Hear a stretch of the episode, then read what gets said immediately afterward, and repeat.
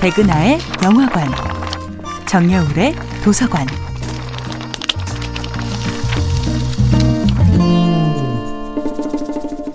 안녕하세요. 여러분과 아름답고 풍요로운 책 이야기를 나누고 있는 작가 정여울입니다.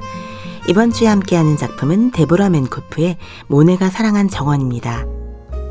젊은 시절 모네도 고흐 못지않게 방황하며 수많은 도시를 전전했지만 모네는 다행히도 지베른이라는 작은 마을에서 천국을 발견합니다.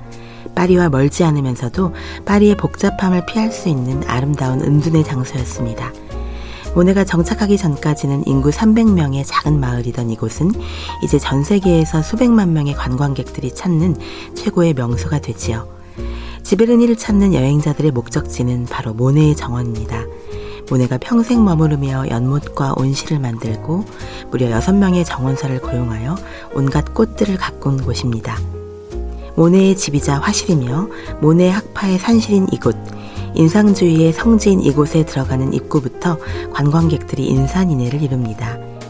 힘겨운 어린 시절을 보낸 모네는 우선 단란한 가정을 꾸리고 안정된 환경에서 작업하기를 간절히 소망했습니다. 파리 변두리의 여러 마을을 전전하던 모네는 마침내 지베르니에서 안식처를 찾습니다. 처음에는 지금처럼 아름답지 않았지요. 지베르니는 파리 사람들은 거들떠도 보지 않는 작은 마을이었고 동네 주민들은 낯선 예술가 모네를 경계했습니다.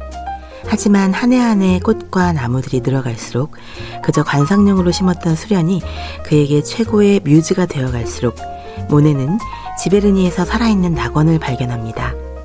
모네와 그의 가족들이 모두 나서서 맹렬하게 꽃과 나무를 심고 가꾼 결과 꽃의 정원과 물의 정원은 지금의 아름다운 모습을 갖춥니다.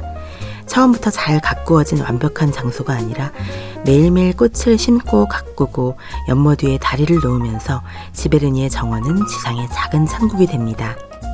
젊은 시절 모네는 자신이 원하는 이미지, 자신을 떨리게 하는 색채를 찾아 세계 곳곳을 여행합니다. 하지만 지베른이라는 인공의 낙원을 만들어내고는 더 이상 떠돌지 않습니다. 거의 15년 동안 여행 열병에 걸려 조금이라도 짬이 나면 어떻게든 여행을 떠났던 저도 모네처럼 이제 마음의 정원을 만들고 싶습니다.